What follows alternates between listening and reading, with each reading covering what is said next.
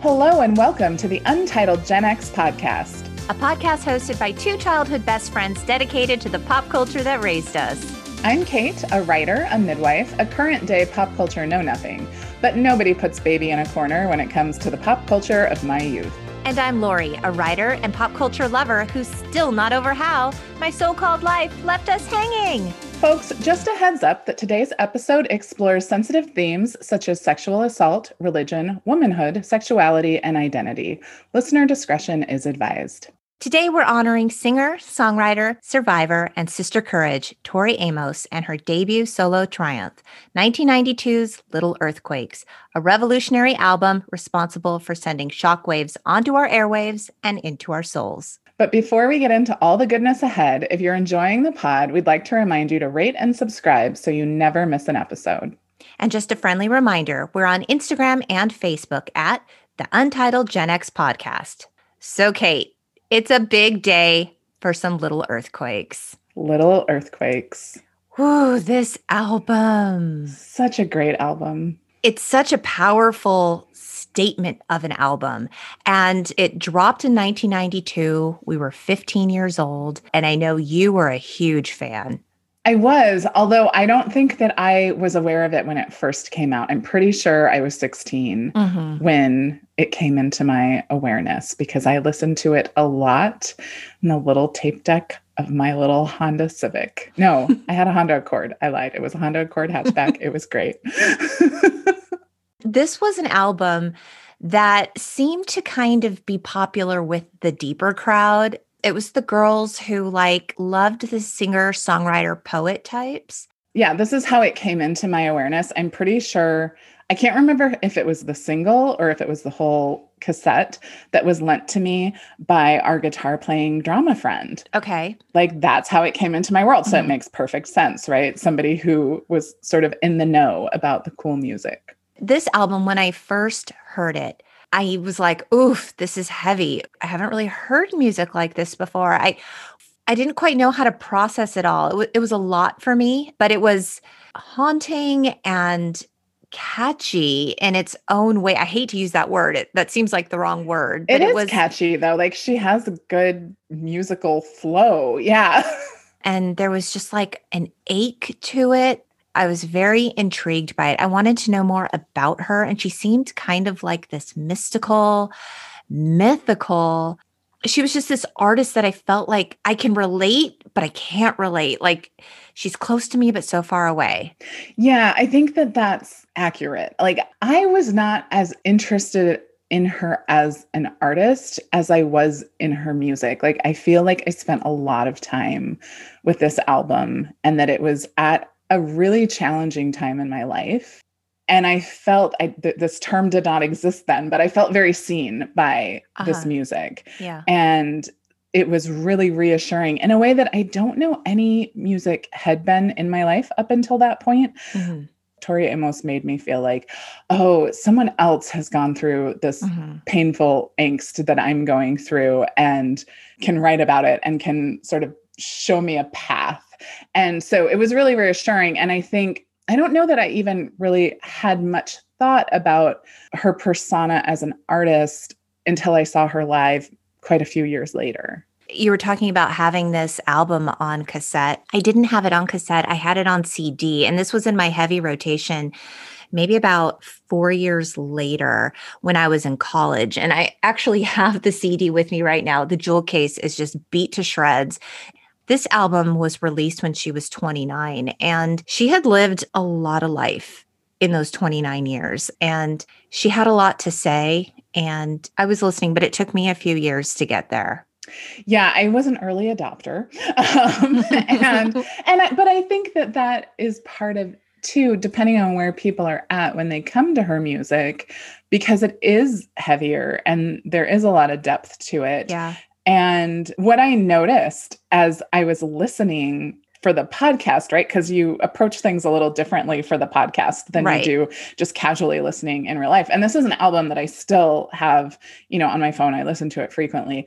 But when I sat down and I was watching the videos, I was like, oh, this is this is not how I experience this music. Watching a video, seeing images, paying super close attention to the lyrics like that's not my experience of it my experience of it is much broader it's much more it evokes feelings in me yeah. and it's a whole sort of experience yeah. in a way that other music isn't. And I think that that is really one of the amazing gifts that Tori Amos brings to music and her albums. I almost pick up different things every time I listen to this album, which is always such a it's such a treasure when you can find an album that kind of just keeps giving back to you in different ways. I feel like it's just riddled with hidden gems. And I feel like that's really what makes this album so special. It's almost what makes this album magic. Yeah, as I was trying to watch the videos, which I I mean I watched them, but I it was hard for me to focus on them. And i thought you know this is her music is much more like looking at an abstract piece of art. And you can't say like oh this part leads to this part leads to this part and that's why i like it so much. Right. it's just more that the whole piece altogether brings out a feeling for you or for me. And and you're right like just like looking at a piece of abstract art one part of it might jump out at you one day and the next day yeah. a different part will jump out at you. So it's i mean she really is an artist i think in the truest sense of the word. Oh most definitely. And she has a really interesting history. So she was born myra ellen quote tori that's her nickname amos on august 22nd 1963 she's a leo. Makes her a proud gen xer she was born in North Carolina, and from a very young age, she was musically gifted. She was awarded a scholarship to Baltimore's prestigious Peabody Conservatory at age five. Okay, like uh, at age five, I wasn't doing shit. But right, like, like, at age five, I was getting in trouble because I refused to color inside the lines on my drawings. but doesn't that say so much, Katie? and she was expelled at 11 for what Rolling Stone called, quote, musical insubordination. So she was playing by her own rules from a very young age. Right. She was fiery from the start. And after that, she started playing in piano bars as a teen, like as a young teen. Like at 13, 14, she was playing in piano bars. Did I read that like um her like her dad would take her around and like ask if she could play at bars and and she got turned away a lot but then it was a gay bar wasn't it that finally said yes? I know that she played some gay bars which was very interesting because her father was a methodist minister. Oh right and he got a lot of pushback from people for letting her play in gay bars. And he you know had his own feelings about homosexuality that i think he came to I don't want to say like change his mind, but have a more open view once Tori was successful and she had a lot of gay musicians and fans and, you know, people on her staff. And I think he maybe had a different opinion later in life. She writes a lot about like paradox, right? That, that's mm-hmm. a big it's a big theme in her music. And I think that it was that way because there was just a lot of contradiction in her life, a lot of conflicting thoughts and feelings and i think she really like lived those experiences and i, think part of this was kind of challenging for her dad as well yeah, I'm sure the experiences that you go through having a daughter with this much energy and this much talent and this much sort of, I'm going to do my own thing. You know, I'm not going to be boxed in. That's a theme throughout her album. And okay, so when she was young, she was like, I need to get out of North Carolina, I need to break free. So she moved to LA to try to make it as a singer and songwriter. And she had struggles. Like this did not happen easily for her. These were just a few of the experiences she had, Katie. They're pretty wild. so she, quote, couldn't quite get it together to audition as a keyboard player for Billy Idol. That was one thing. She beat out Sarah Jessica Parker for a cornflakes commercial. you can find Tori Amos's cornflakes commercial on YouTube. I highly recommend it. she worked as an extra on a Crystal Light commercial with Raquel Welch. And Raquel Welch was like, told the director, you need to tell that girl in the background to tone her shit down. She needs to tone it down. It she is not the star of the Crystal Light commercial. I am. And she was sneered at by the casting director of Howard the Duck. She had auditioned. I mean, in retrospect, I'm going to say being sneered at by the casting director of Howard the Duck probably something you want to feel proud about. So we were talking about this. You know, Tori Amos was up for the role of Rita in Groundhog Day. And we were like, oh, we don't really see Tori Amos as like a leading lady opposite Bill Murray in a film.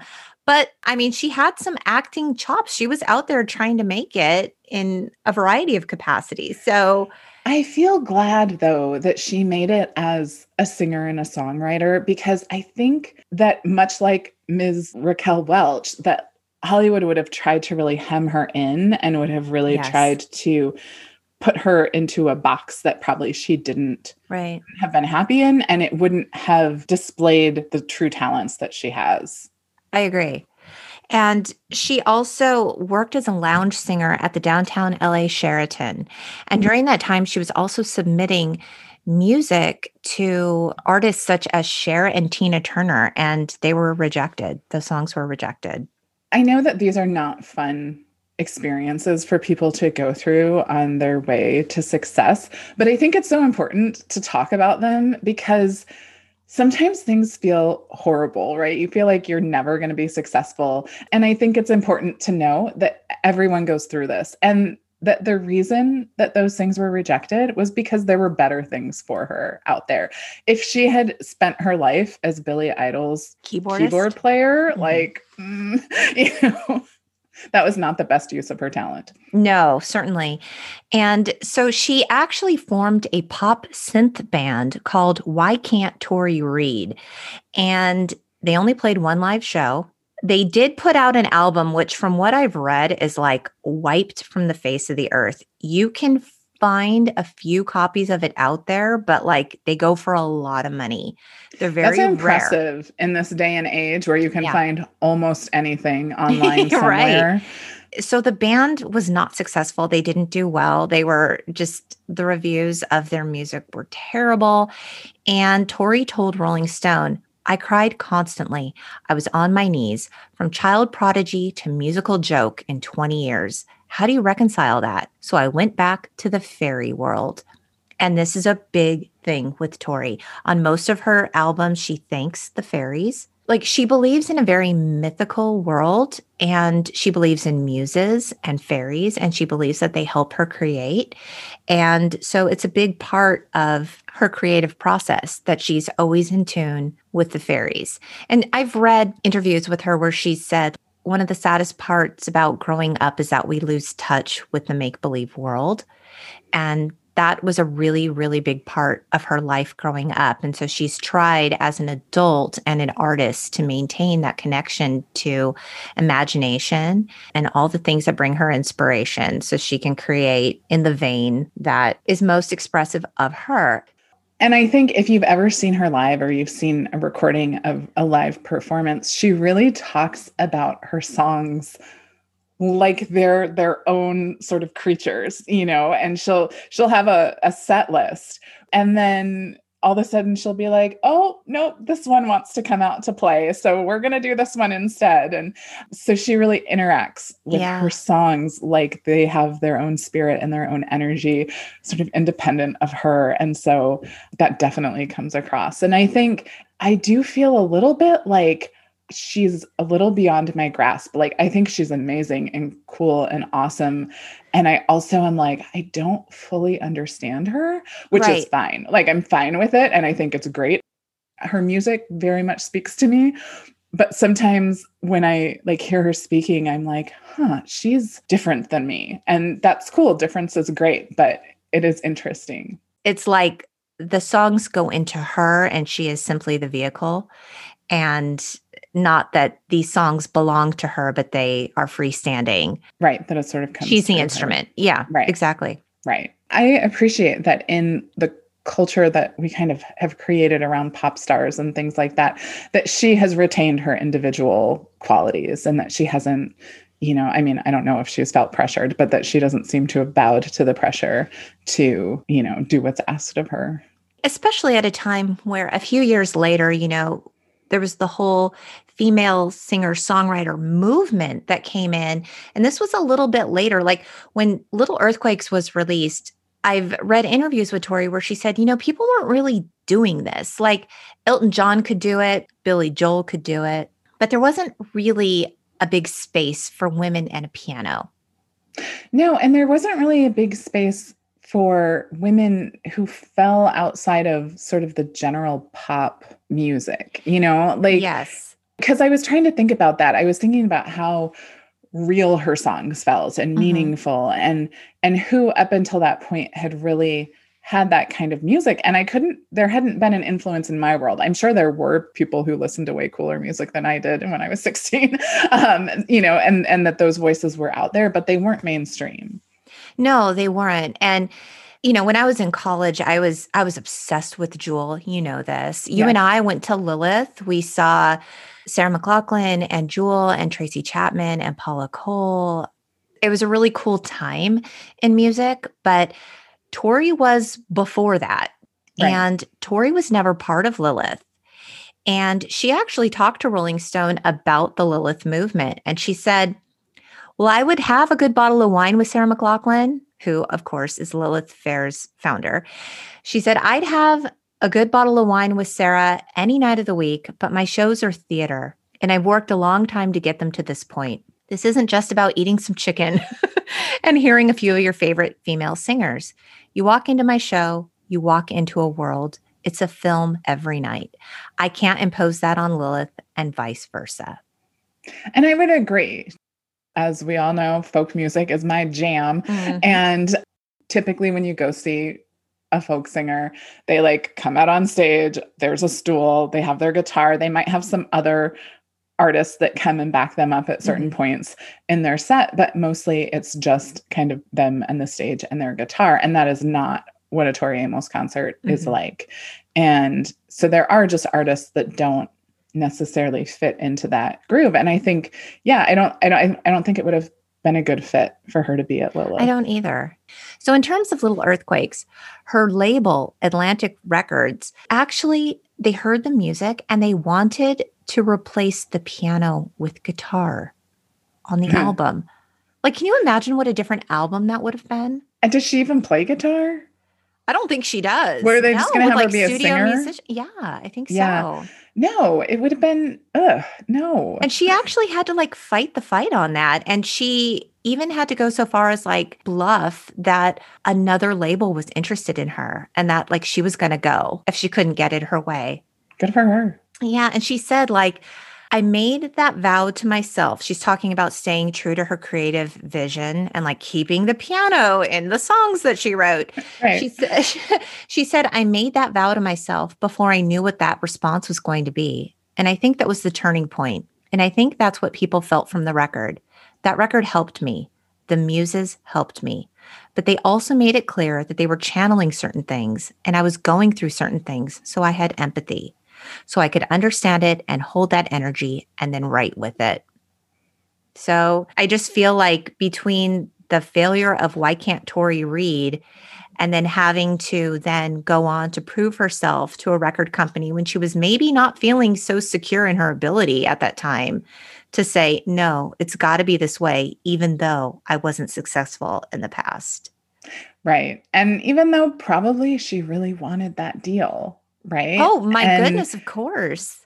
That's when you really know what matters to you when it when the stakes are really high and you stick to your guns. And she know? did.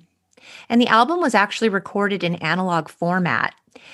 Co-producer Davitt Sigerson said, quite frankly, because it was cheaper.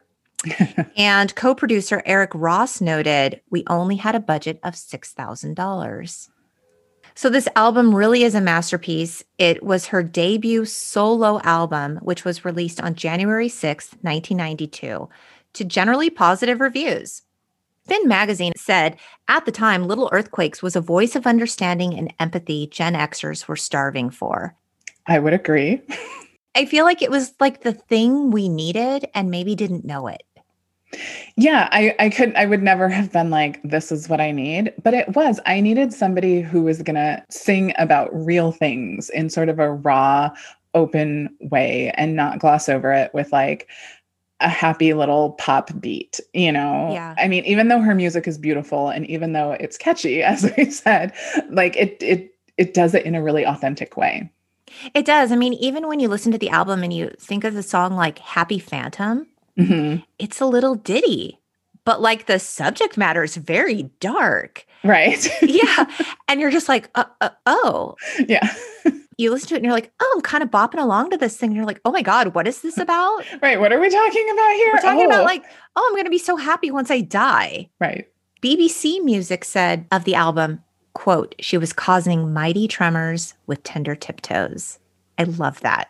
Yeah. Very true. Yeah.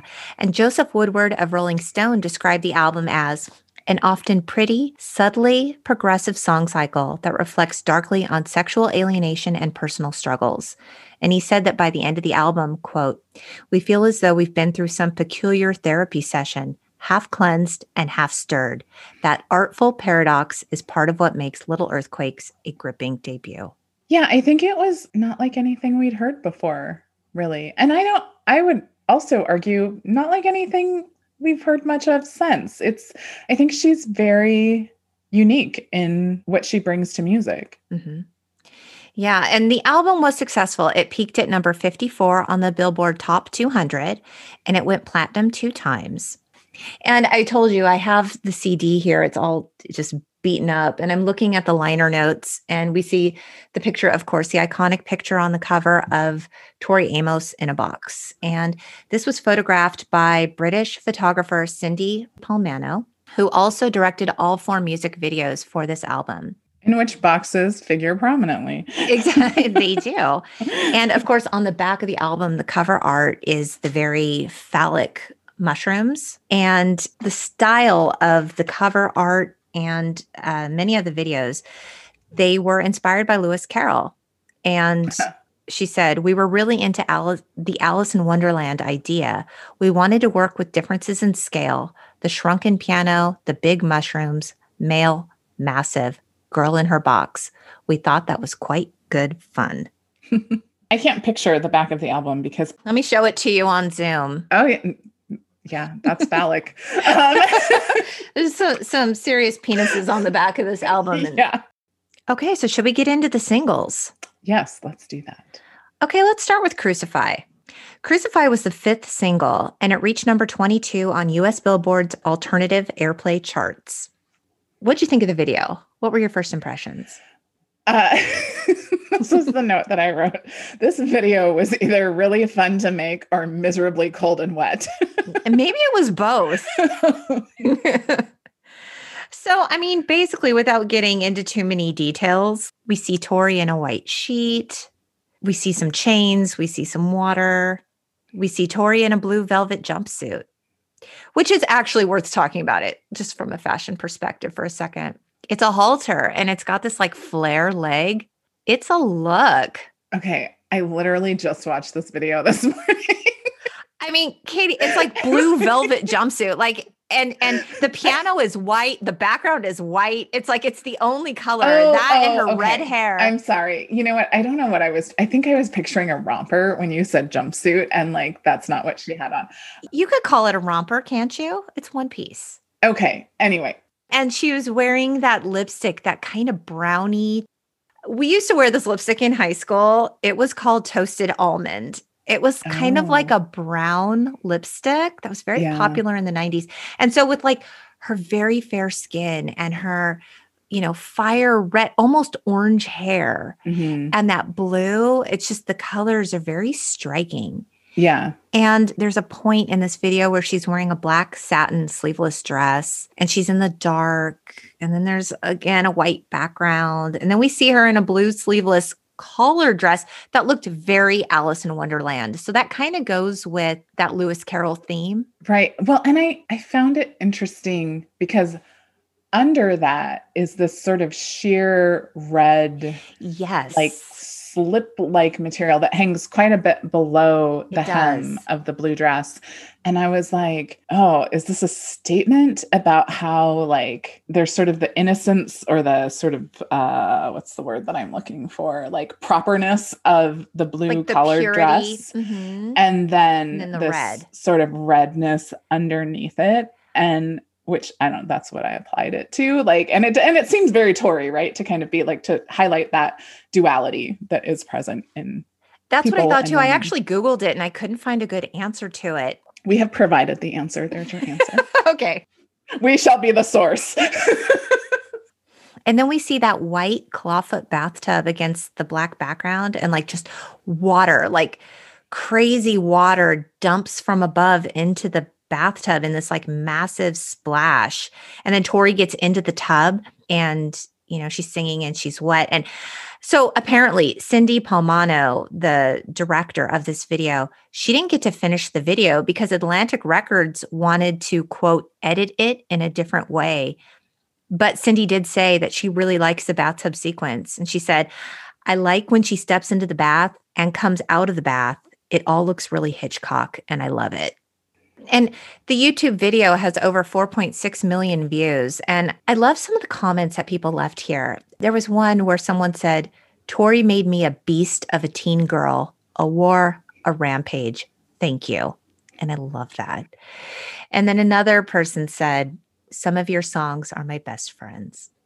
Yeah, you know, I feel like this album carried me through a lot of hard times. And it's often an album that I go back to when I'm like feeling a lot. I have a lot of emotions going on, and I'm writing in my journal, and I have candles lit and incense burning, and like this album playing. Like that is the companion that this album has been for me, or some of her other albums as well. Like her music just sort of sets that tone for like letting all of that out and being okay with it and, and being whoever you are. So yeah, I get that.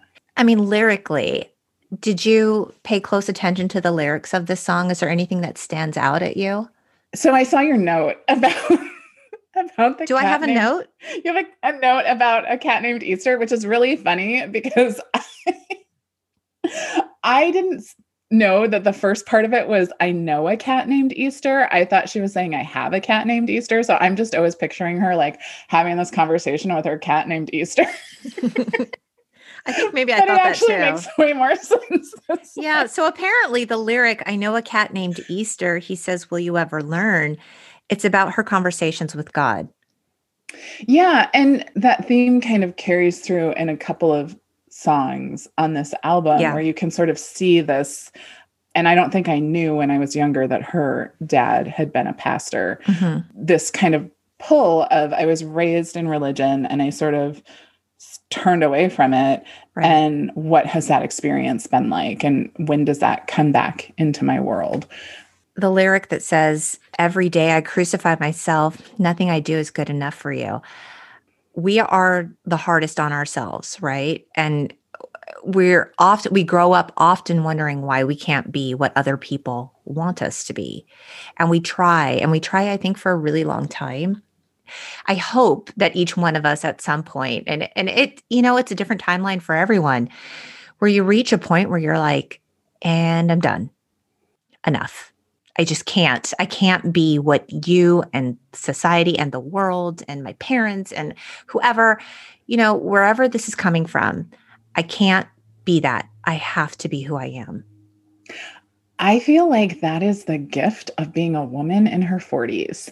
And Oh, amen. Hallelujah. I believe that this is really, really when that becomes more true than ever. I mean, this album was released when she was 29. I think she's asking these questions, but I don't even know that Tori at this point had reached that level of confidence. Right. No, I think she's, you know, like you said, like she's kind of channeling these ideas. Yeah. But and I think that there was something in me in my younger years that recognized them. Yeah. But I don't think until I got older that the message really like hit me in quite the same way. And I always feel like, why is it just that younger people don't care? And that's probably totally possible. I probably didn't care what was happening to women in their 40s when I was in my 20s. But I'm like, I always feel like I looked at being 40 as like, oh, it's so old and you're over the hill. And my experience of being a woman in her 40s is that it's so much better than being a woman in my 20s. Without a doubt. When people are like, oh, I wish I could go back, I'm like, really? Because I really don't. I mean, I, I think I think my forehead wrinkles and my, you know, beginning jowls are starting to wish that I could go back, you know, just literally from a purely like from a vanity perspective. But I would never want to go back to all that uncertainty and all those questions. And like, I just used to give so many fucks about things, oh, you know, yes. like I give way fewer fucks. I'm like, oh, you don't like me? Sorry. Bye. Not for everyone. I'm not for everyone. Right. No, I have a friend that has a shirt that says that. I'm not for everyone. And yeah. it's true. And for some reason, in most people's, or at least most women's younger years, they really spend a lot of energy trying to be for everyone. And um, if you are younger and you are listening to this, if you are a millennial, I just want to say, like, don't be for everybody, be for yourself. I felt like listening to this very intentionally. I was just like, yes. And I don't know that I felt that way. I just kind of thought it was a jam when I was younger. I was like, yeah, yeah, why? Why do we crucify ourselves? But now I listen to it and I'm like, I feel something so different. It just cuts me to the core. And I believe the words that she's singing. Yeah, I think that that I listened to that song probably the most. Uh, it might have been the first song on the tape, which might explain why I listened to it. Well, I can tell you, I have it right here. It is, it is track one. Yeah. So, you know, you couldn't like shuffle things or like hop around. so, like, probably, you know, if yeah, I got in the yeah. car and that was the first thing on, like, that was just fun. But I also think that it spoke to me because I think that I was going through a really challenging time and I was going through a time of, um, and I mean, maybe everyone goes through this to a point at that age, but of finding where I was in sort of the world I was raised right. in and finding that I was quite different than the world that I was raised in and feeling alone in that. And so this kind of gave me a sense of, oh, there's other people like me and like she's pretty cool. I could be like her. yeah. And I, I feel like maybe at that time, I saw it more as like an anthem for Black sheep. For anyone that has ever felt like they didn't quite belong in their present circumstances. But now I really do see it more as like an anthem for womanhood, honestly. Right. It's a great song. And it brought me a lot of comfort in my younger years when I was struggling. So yeah. I will be forever grateful for that. Thank you, Tori. Maybe this song is one of your best friends. Like that. It, I mean, it really was. Like yeah. I can remember like driving around with this album in my car and just I don't know, it was a safe place for me to be. Yeah. This music was around me. And so and particularly like when I think about that time being kind of a new driver and listening to music right. on tapes in your car and you had this level of freedom that you didn't have before. And so when you're playing music like this, that's really speaking to you and it's actually allowing you to be free in your emotion and feel these things that are maybe too uncomfortable to talk about or share with people. And you're just driving and it's you and your solitude and your freedom. That's so powerful. I know it sounds maybe a little bit hokey, but this is why music like this is like true soundtrack to your life, right? When there's a song that really speaks to you in a way and you're like, I remember driving, listening to this song. I remember exactly where I was. I remember exactly what I was feeling. Yeah. And I think this very much coincided with me being 16 and being able to drive yeah, and, uh-huh. and have kind of my own space. And so I think it also just gave me space to kind of feel these feelings and have that be okay and have that freedom and have the freedom to sort of have new ideas um, and the space to explore them. So, yeah. yeah, very much coincides with that experience. So, okay, Silent All These Years was the second single and it reached number two on the US Billboard Modern Rock Tracks. And interestingly, the song's melody was originally written for Al Stewart. Um, I don't know if you know much about Al Stewart, but he he's probably most famous for the song "The Year of the Cat." which actually I know all the words to. I'm very proud to say. And she had written a couple other songs for him in the past.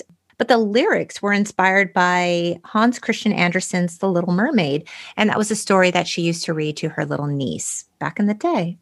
Mm-hmm. And this song also was later used to promote awareness for RAINN, the Rape, Abuse, and Incest National Network.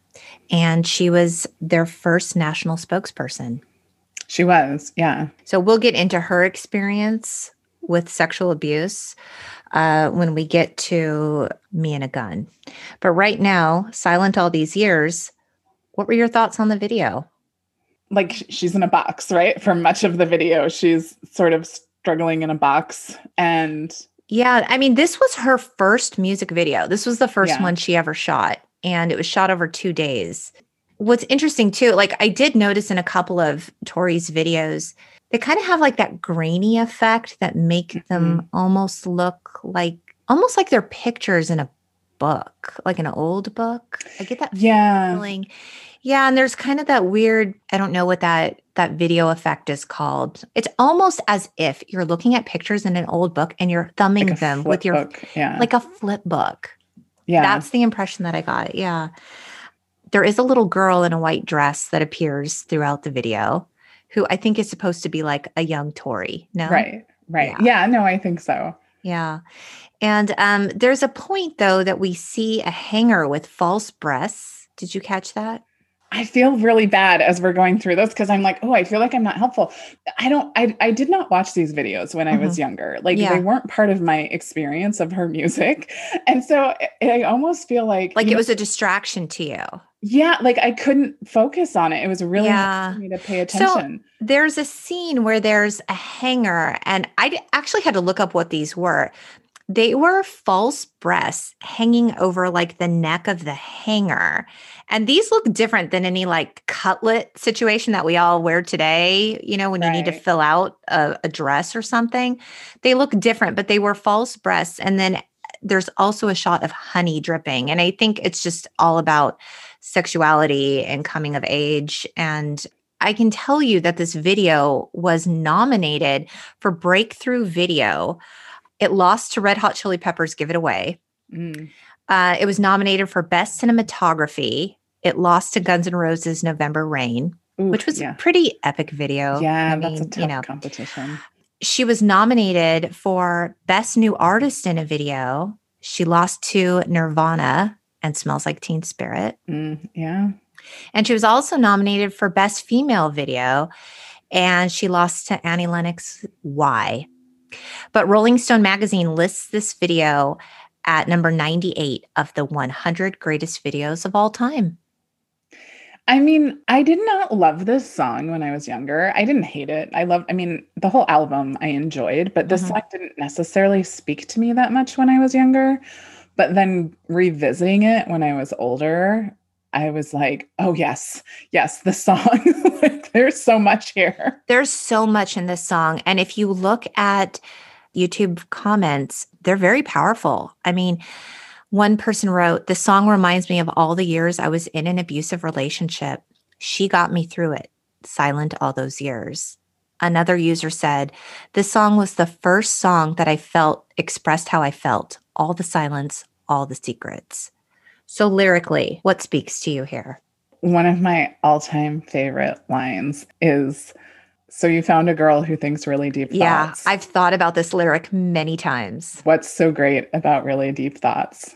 Boy, you best pray that I bleed real soon. How's that thought for you? Yeah. Like it just, it's so. It punches you in the gut.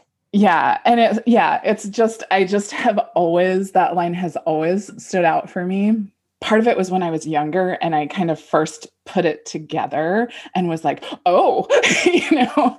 Right. Um, but also just the just how it is sometimes with men who want to make you feel less than you are, you know, and to just have that, you know, idea of like, I don't know, it, it, it just the power in that line seems significant. Yeah. And for me, I think the one aside from that lyric, when she says, Hey, but I don't care because sometimes I hear my voice, it's been here, silent all these years. It's like even if you didn't have the safe space or the confidence or the energy for whatever reason to speak your truth, it doesn't mean that it wasn't always there. You've been quiet, but it's always been with you. And that's incredibly powerful to me. Right. That it's patient and it will wait. It will wait. It can be heard. And similarly, on that theme of silence, I also really like the line of my scream got lost in a paper cup. Yeah. I think there's a heaven where some screams, screams have, gone. gone. Yeah. Because uh, I, I certainly could relate to that a lot. Yeah. And when you said like that voice is patient until it can finally be spoken, I feel like once it's finally spoken, it's a scream. It has a lot to say. It has a lot to say. I don't think it's a whisper anymore. And I think that's really where taking control back and no longer being afraid, I feel like that's when those themes really come to fruition. It, right. And I'm ready to say it. Yeah whatever the consequences may be so and and that time is different for everybody it comes to everybody at different times and for some people i think it never comes china i had never seen this video i'll be honest with you. i haven't either. China was the third single and it was originally titled distance. It peaked at 51 in the uk singles charts but it didn't reach the charts in the us the video was interesting. I mean, I was certainly entertained by it. At some point, Tori is playing a rock piano Right. Yeah. Which is super cool. yeah. It was like visually very interesting. And um, just a lot of stones. And basically, it's a song about lost love. And particularly, I think, like the last moments before you know a relationship is over. You know, she uses China to describe a place of being very far away. But then throughout the video, we also see broken pieces of China. And China, of course, is also, it also represents marriage, right? Like, oh, you're getting married, you get fine china. It's this fragile, beautiful thing. And then there's cracks in the china, there's cracks in the relationship. I feel like the lyric that really got me was when she said, In your eyes, I saw a future together. You just look away in the distance. China decorates our table. Funny how the cracks don't seem to show. And then she says, Pour the wine, dear. You say we'll take a holiday, but we can never agree on where to go. And isn't that what it is? Like to be in a relationship that's cracking and it's like you feel so far away to the person who's right next to you. Like they might as well be in China and you in New York because that's how far away you feel, even though you're together. And it's this idea that, like, from the outside, everything looks okay. And then it's like these feeble attempts to, like, make it better. Like, okay, well, let's go on vacation. Let's have a romantic getaway. And then you can't even get to the point where you do that because you can't even agree on where to go. Right. That breaks my heart. Yeah, I feel like there's no greater distance than the distance between two people sitting next to each other who can't find each other. And then she says, I can feel the distance getting close, meaning like it's near the end. Like, right. And that that's always the part of relationships ending that seems so weird to me is that you go from having somebody in your life day in and day out, you're part of each other's worlds, and then all of the sudden you like go in these different directions and you each have your own world and your world continues on and their world continues on and you're not and you're strangers now. And it's just it's the weirdest thing. And i like i still think about it sometimes with people that you know i've been close to in the past and how like we're essentially just strangers now and there's this vast distance between us.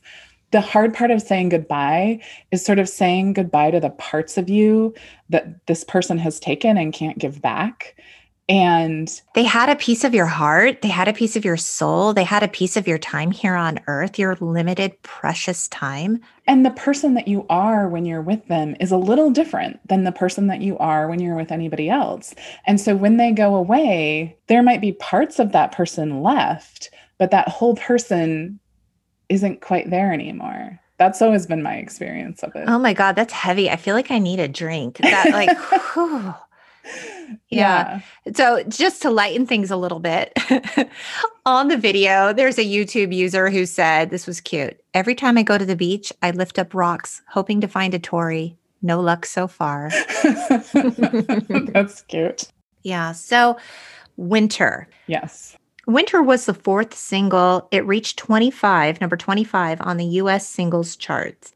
Tori explained in her 98 VH1 Storytellers special, which, by the way, I don't have VH1 anymore, but I used to live for VH1 Storytellers.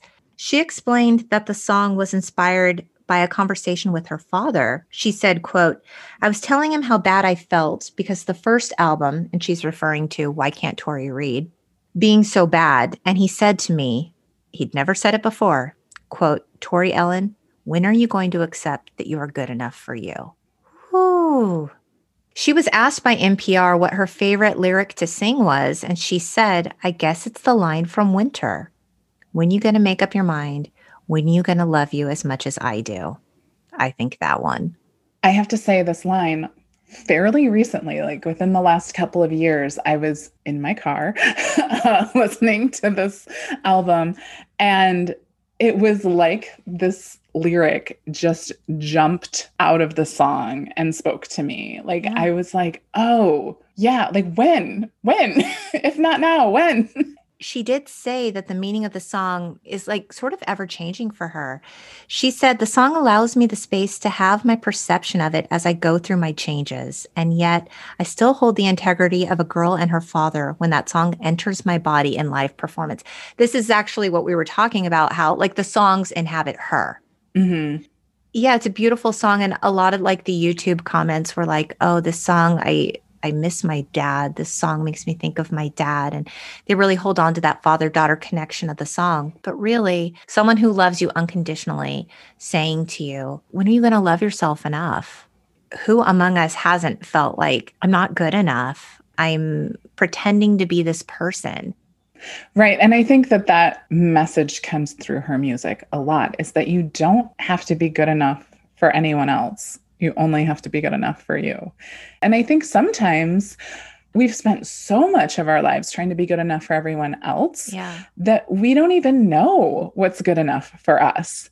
Yeah. And all the white horses that she references throughout the lyrics, I read somewhere, and I don't have a quote here, but that the white horses were meant to represent dreams. Mm-hmm. So we often, as we age or get saddled with responsibility, sort of let those things go because it, they don't feel right anymore. Or they feel frivolous. That so that's I think what's interesting is that you like I have spent a lot of my life feeling like I have to defend the choices that I've made, right? Or the things yeah. that I want or the things that make me happy. And it's like no, you don't. You just it's okay. Liking something, wanting something because you like it and you want it is enough. And as far as the video goes, we don't need to go into too much detail about it, but like we see a lot of kids in the video and we see Tori, like a more sort of playful side to Tori. There's a point where she's dancing with the kids and and I think it's just like sort of a gentle whisper of a reminder to get back to the person that you were, like your truest self before you questioned everything, before the doubts and fears of the world set in. Right, to come home to yourself. That's a much better phrase. and interestingly, a lot of the comments on the video were people saying, I'm here because of Mick Foley. And I'm like, who's Mick Foley? Mick Mankind Foley was a former WWE wrestler and he listened to this song, Winter, in preparation of his barbed wire match in Japan. He said, quote, looking back, that match in Honjo is probably the performance I'm proudest of in my whole career. Perhaps it would have been a great match without Winter, but I doubt I'd still be thinking about it 15 years later. And he said that, and a lot of WWE fans came to Tori's music from him. And I love the paradox of that. That is fascinating. These tough wrestlers with this like super soft side. Right. However, you come to Tori, we honor it. Right. Welcome. We're happy you're yes. here. This like big burly man preparing for a fight. Listen, for a barbed wire match? Is that what it sounds like? I don't know. Like I'm picturing that like the ropes on the are barbed wire. I don't know. I mean, doesn't oh God. Can you imagine? I got poked once with barbed wire. It is not a pleasant. Were you feeling. trying to escape a prison? what happened? No, I was jumping a fence. things that I should not have been doing in my youth. oh man, she, you know what, you guys? She's gonna totally text me later and be like, "Take that part." I out. was just thinking, I'm like, I should just stop talking. just leave this out. All right. and I'm just impressed that I was able to do it. To be totally honest, like I'm, I'm not the kind of girl to scale fences. So yeah, um, no, I'm quite proud of myself. Like you're no Mick Foley. No, no, I'm not. So Okay, so this is the part of the podcast where we talk about me and a gun. And I'm going to let you take the lead on this one because. And again, in case you jumped in and missed the content note in the beginning, uh, the subject matter does deal with sexual assault. So when I first heard this song on the album, I didn't know what to think. I had never heard a song like this in my life. Have you heard a song like this since? Because I have not.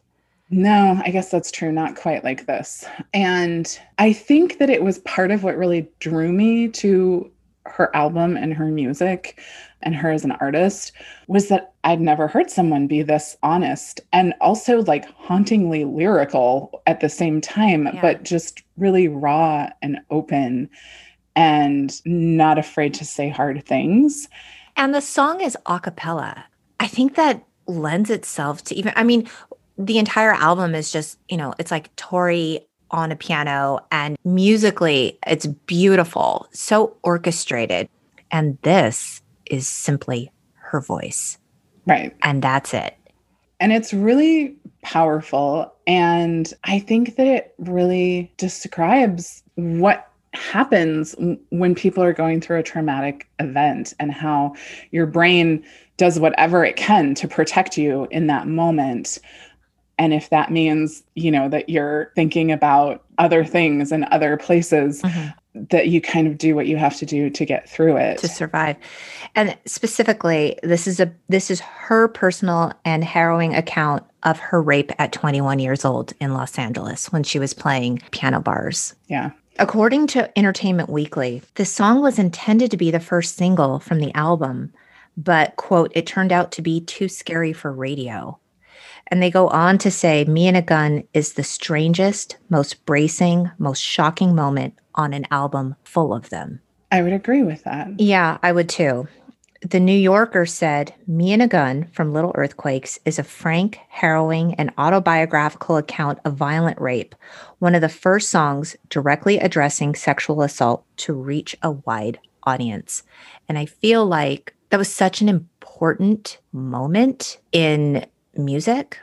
It was the moment that Tori said what all the survivors have experienced. Like she said it out loud. She put it on an album, on a successful album.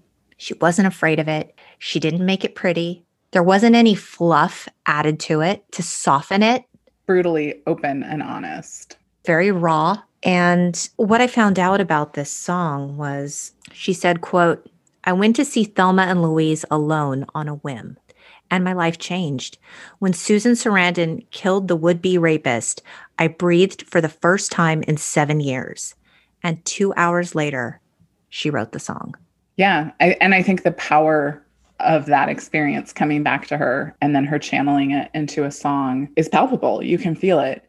And I think that it speaks for people. And, you know, the thing when I was going back and listening to it that really stuck out to me and and made me sad was yes, I wore a slinky red thing. Does that mean I should spread for you, your friends, your father, Mr. Ed?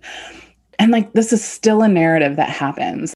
It doesn't matter. It doesn't matter what someone's wearing. It doesn't give anyone a right to violate anybody. And so I think she really gave voice to that in this song. And the reaction that people have is really powerful. A lot of good has come from her sharing this song. Yeah, in a 2020 interview for Spin, writer Liza Lentini says, quote, I tell her one friend remarked, she is one of the reasons I'm still here. Tori responds with utter humility, quote, when people say this to me, I say to them, you saved your own life. What the music did was to be there, and whatever talisman it carried for you, then you choose to utilize and channel the strength of it or whatever it was giving you to then empower yourself. I feel like the muses made it really clear to me because Little Earthquakes was written in order to write myself out of hell because I had to. That was the only way out. I tried everything else and nothing was working.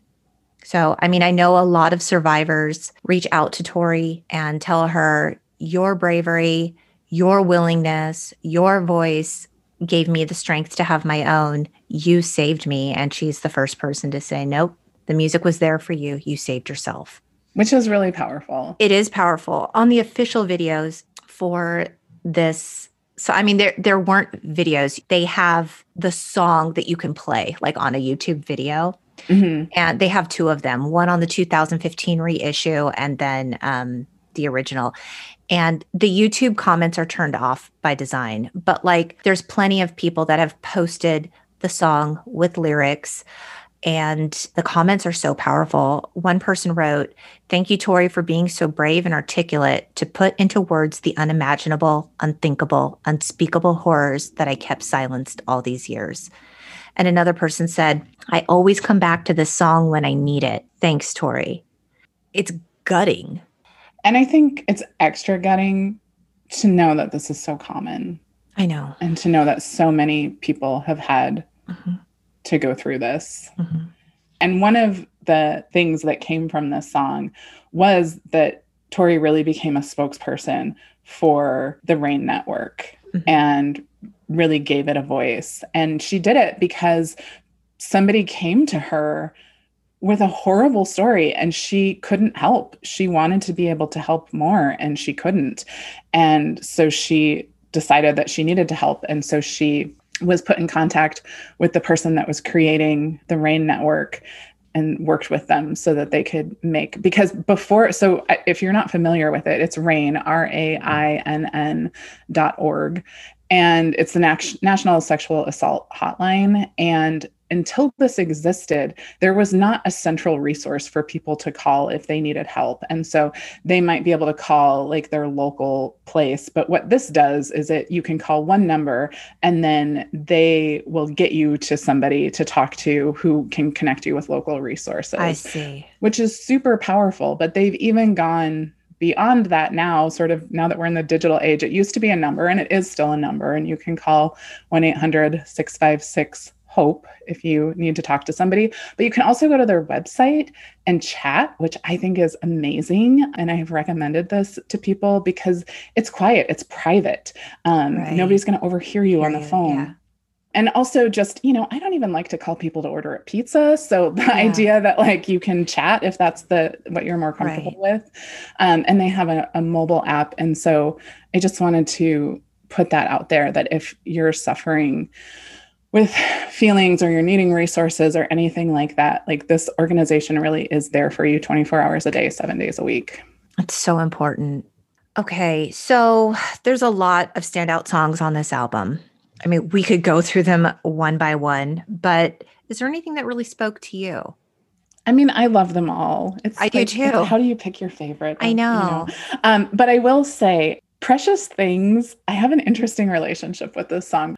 It does have like one of the best lines I think ever written, which is, So you can make me come, that doesn't make you Jesus. Okay, so what she said about this specifically, she told Hot Press in 1992 that just because she can be turned on by a man, quote, doesn't make him a master, doesn't even necessarily make him worthy of love, of my love.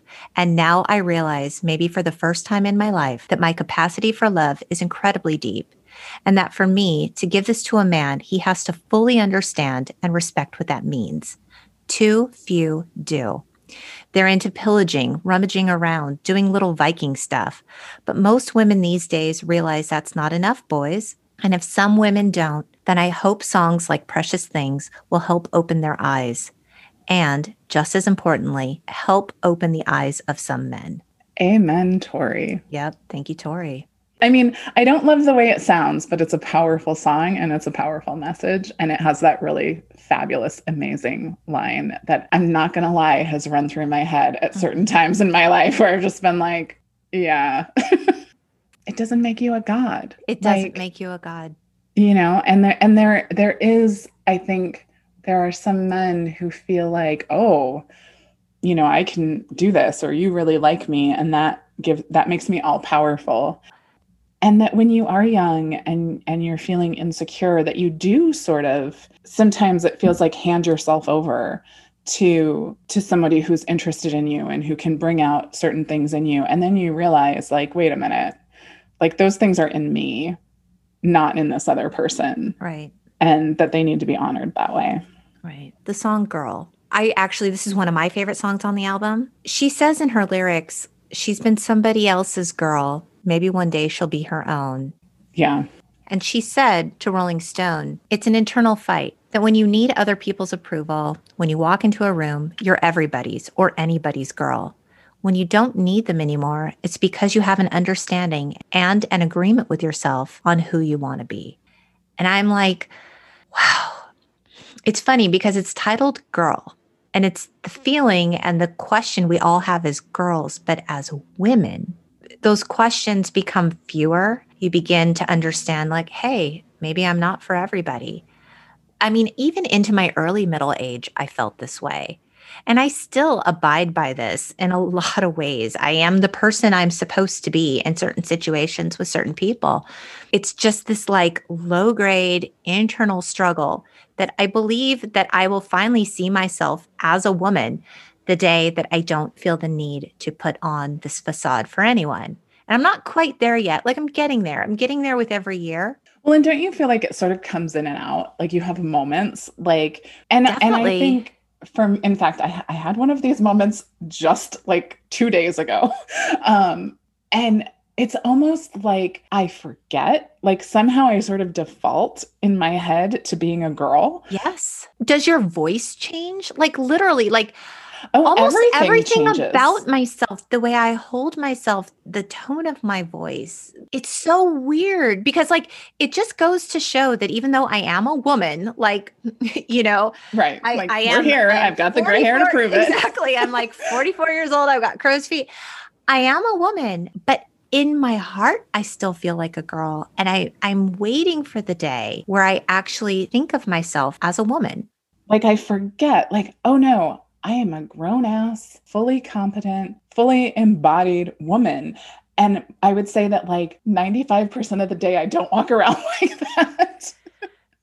and so that has it, like this thing that happened a couple of days ago just made me realize like oh no this is this is my focus for this time right now is to learn how to really embody the woman that i am because she's there like she's here i just forget about her and I end up going back, you know, to this girl that's like, I'm here for everybody else. But like the woman that I am, like she is here for me. And, and so. the true woman that you are, like when you really feel your womanness, it is a feeling of invincibility. It is fleeting for me. I don't feel it all the time. I have moments of it, and they're true moments of empowerment. They're right. very bold. But I, I guess what I'm saying is, I look forward to the day where I feel them more. It's really powerful. Power of a woman embodied benefits everybody. It benefits society, it benefits her family, it benefits her friends, it benefits her. So it's not, this is not like I'm better than you. This is I'm fully me. And I have to say that that is one of the really special parts of being a midwife is that you get to witness women in their power as they're bringing a baby into the world. It's pretty amazing and it, it happens for everybody. Like women just transform in those moments. And so it's inside every single woman. Which brings me to Leather. Leather is a song that has spoken to me a lot in relationships because there is this feeling of I'm more than just something for you to enjoy. I'm I'm more than just somebody to be pleasant and fun and sexual and all of those things. Like there's more to me than that. And if you can't honor that, then why am I here? And so just the idea, I mean, I don't know if this is what she means when she says, hand me my leather. Like I always pictured her just like grabbing her leather coat and like throwing it on and like out the door, she's gone, you know? This is also similar to China that there's that feeling sometimes when you're in a relationship or or maybe not even in a relationship you're sort of contemplating a relationship and you have this awareness of like oh you're not seeing all of who I am and you're not honoring it and so I'm going to go like I can't I can't talk myself into it. So I'm I can't blame it on the weather. I can't, you know. Right. Uh so so I'm out. And and it's a hard decision to make sometimes because it really means honoring yourself and for some reason that is challenging. I think it's interesting to note that in regard to her sexuality, she told Rolling Stone that she was once in a hotel room and she caught footage of herself in concert on TV. And I have never seen Tori in concert, but I know that you have, and another one of our mutual friends has. And you know, the way she sits at the piano bench and the way she moves her body while she plays, she said, I know when I'm playing passionately and it's primitive and it's as old as time. But I know when I look at myself and I'm in anguish, sexualizing myself. At that point, I was very cut off. I only knew how to express myself sexually through my instrument but it left me as soon as I got off stage. So I searched for it and I tried to find it in other people. It's painful when you don't know how to be sexual. I was so torn apart by the pain of not being a woman. I wanted to experience things I'd heard other women talk about. It's real private. So it's like, I think her audience thought Tori Amos is this person who is able to fully inhabit and embody her own sexuality. But just because she moved the way she moved on stage and sang about the things she sang about didn't mean she had it all figured out. She was actually really struggling with her own sexuality. And I find that fascinating. There's such a great line in this that's like subtle but also clear is like I can scream as loud as your last one, but I can't claim innocence, right? So without like faking an orgasm right. and faking sexual enjoyment and mm-hmm certainly you wouldn't see her on stage and be like, oh, she's somebody who's done that. And right. um, so just kind of calling that out. And and I don't know. And now I'm like, am I misinterpreting what leather means? Is she meaning like, I mean, leather is certainly used in That's what I took it to mean. You know. I didn't think of it as like like hand me like this like empowerment sexually. Mm-hmm. Yeah. See, I I was young when I first heard this song. Probably didn't know about those things.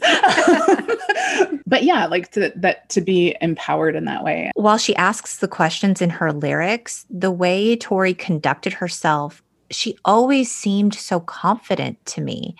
And yet there was a real private struggle going on there. And yes, she does ask the questions, but she always seemed, like you said, a little bit out of reach. And to me, that out of reach was not only just believing in this mythical fairy world with muses. It was more than that to me. It was she's out of reach because she dares to speak of the things that feel so private. She's out of reach because she has an understanding that I have yet to really comprehend. I think that I and I, I still feel this way that like there's a depth to her that I can't get that deep. You know what I mean? Like there's a depth to her that I can't reach. To me, it feels more like Tori's in on a secret that I don't know about. And it's like she knows some shit. What do I have to do in my sisterhood to get there? Like, tell me, I don't know what it is. What have you learned? Oh, wise one. You know, because she I I called her sister courage when I introduced her because because Tori is older than us, yes, but it was more than age. It was like this life experience level of maturity that I don't know if I'll ever get there. I think she has a wisdom and and a sort of charisma about her yeah. that is really cool and also feels very much out of my grasp as a, as a person. What's funny is in interviews she vibrates on a higher level than like than certainly than I do. Okay, that I would say that like than most of us do, right? But then at the same time there's this really relatable piece to her and I'm like this duality of you the the person you are like i'm so mesmerized by her because she was asked by rolling stone like to talk about her experience in 2020 she had a lot of views about politics of course. She actually lives in cornwall england. Her daughter is now 20 uh, she lives with her husband. But they asked her what are you least looking forward to in 2021 like 2020 was a shit show. What are you least looking forward to in 2021 and she's like practicing for the tour so she has a tour planned and the thing that she's most looking forward to doing is touring. So it's like she doesn't want to practice for it. She just wants to go out there and tour. And her biggest hope for 2021 is to get back out on the road and, quote, see all the amazing people who I miss so much. So, isn't that like all of our wishes? I know she's relatable and she's one of us, and yet I can't touch her.